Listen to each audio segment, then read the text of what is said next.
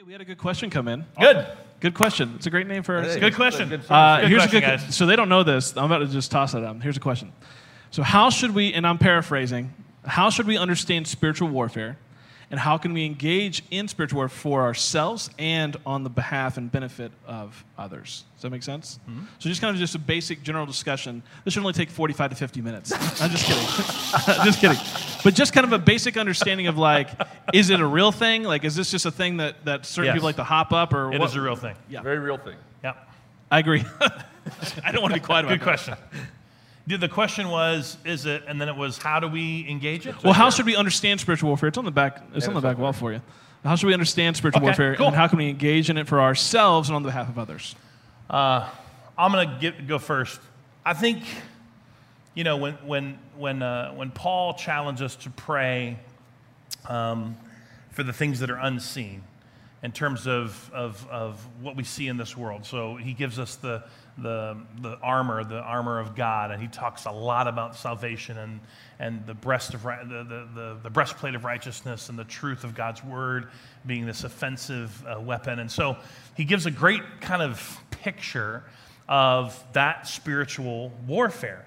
Um, and he talks, and, and, and again, he, he's helping you understand the warfare happens because there is an enemy, right? Um, shoot, I think that one is the picture of the flaming arrows being shot at you. And so there's an enemy who wants to kill, uh, kill, steal, and destroy, according to what Jesus said. And so when Paul says and talks about this, he talks about these invisible uh, principalities and powers. Um, and that is his way of helping people understand the spiritual warfare that is happening. Now, with all of that being said, there is a great deal of...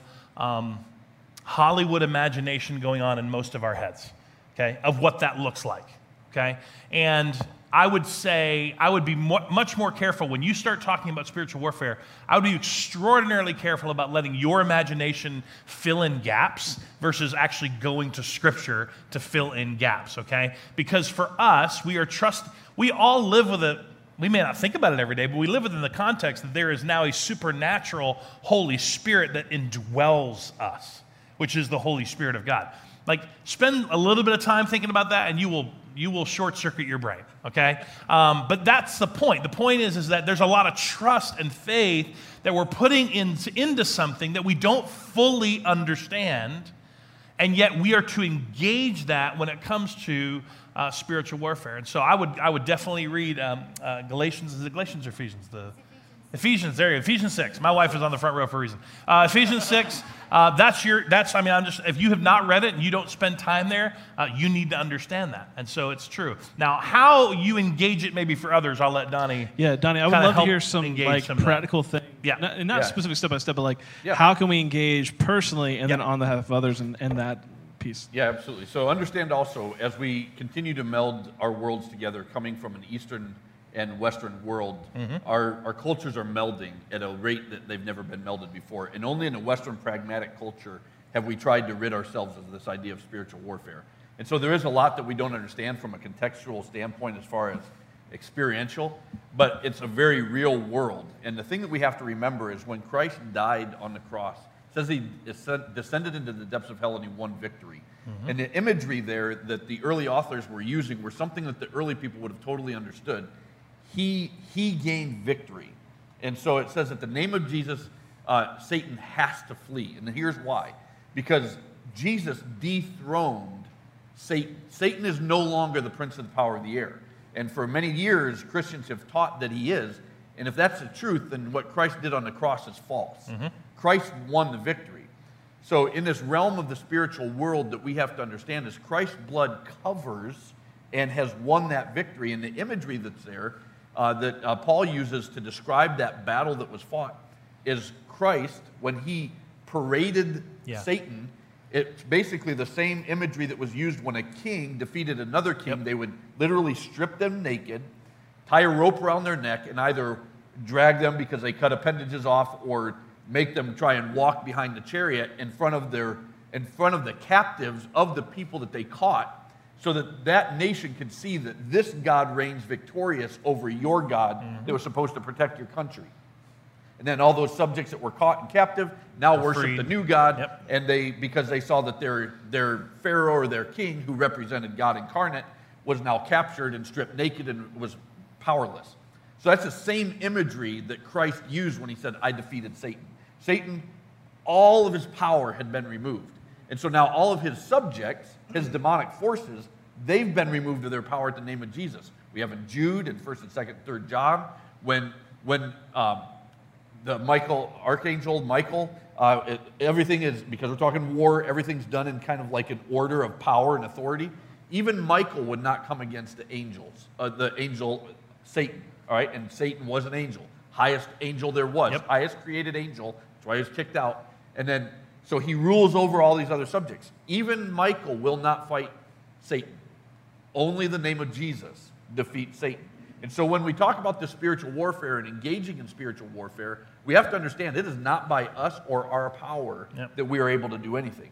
We're only able to defeat the enemy because of the power of the shed blood of Jesus Christ. Amen on that. Come on. Yep. That's where, that's now, where we're able. So in our limited understanding, what you have to know is that when you are a follower of Christ in the supernatural world, especially as you come into contact, and you might meet people from Eastern worlds, um, your God is more powerful than any demonic force. If you go into any mission country, uh, and you're, you're going to understand, they're well aware of the demonic forces that exist in this world. Our God is more powerful than all of them. In the name of Jesus, Satan has to flee. Yep. We have no fear, because Jesus covers us. Yeah. That's why it's so important for us to submit and surrender to Jesus, because we live in his kingdom, and his kingdom protects us. Um, and that's where we have to, that would be the practical piece where we, we give our life to Christ and understand we are protected from any of the demonic forces yeah. that exist in this world. Um, now to transition, give, yeah. can you guys give me like one or two, if, if people want to learn more about this, what are some good resources for them, for them to go check out, either a book or a, just just one or two things that you would oh. say, that's a good idea to, to look at, or if you have one off the top of your head. We can also put it online I'd say later. Be careful, because there's so many different ideas. Yeah. How about let's do this, let's yeah. do this. Read we'll, the Bible. We'll, we'll put something on Facebook this week. Let's do that. We'll put some yeah. things yeah, on, we'll Facebook on Facebook this week, week. that yeah, we, can, good one. Good. we can kind of vet for you. I would only say this as well, understand the power. Um, and I don't, I don't want to use power the wrong way, because I'm one hundred percent agreeing with Don in terms of the power of Jesus Christ has defeated our enemy. Um, but the danger and the influence that post-Christian culture is bringing to our culture, because pre-Christian culture, okay, before we're talking about in, in Jesus' time and, and, uh, and the church, rise of the church, pre-Christian culture in terms of Eastern religions and even pagan religions, all of them understood spiritual warfare. Mm-hmm. All of them believed there were spiritual forces. So to come to Christ and to have all this language about spiritual warfare, they just got it. Right. They, pagans understood it and, and were able to accept it easily. The problem with the post-Christian culture is from the Western influence of removing, you know, the pragmatic, uh, uh, the pragmatic ideology removes all spiritual and, and mystical influences. And the problem with that is that that is an effort, let's understand this, that is an effort from the enemy to remove the power of Christian faith from our culture. Okay? Because if we can remove, you know, you know, you know the, the, the mystical, the, un, the things we don't understand and yet under, undeniable, but we can't really explain them, and to remove the spiritual power and influence that we claim as followers of Christ, is that undertow of post-Christ, uh, post-Christian thinking that wants to remove all that so that they can remove the power from our faith. Yep. And that's the danger, and that's the influence that I'm, I think for right now, for me, that's the part in conversation with even my kids that I'm trying to weave into conversation, because I don't want them, because they're, they have nothing but this, this current culture to have a reference to, which is, which is pragmatic and individualistic and does not, does not favor or lean towards anything spiritual in nature. Yeah. And so just the teaching, just bringing them to church, just having them under good biblical teaching already puts them at the advantage of understanding the Holy Spirit, of understanding Jesus, and understanding the power that is within them because of the power of Christ.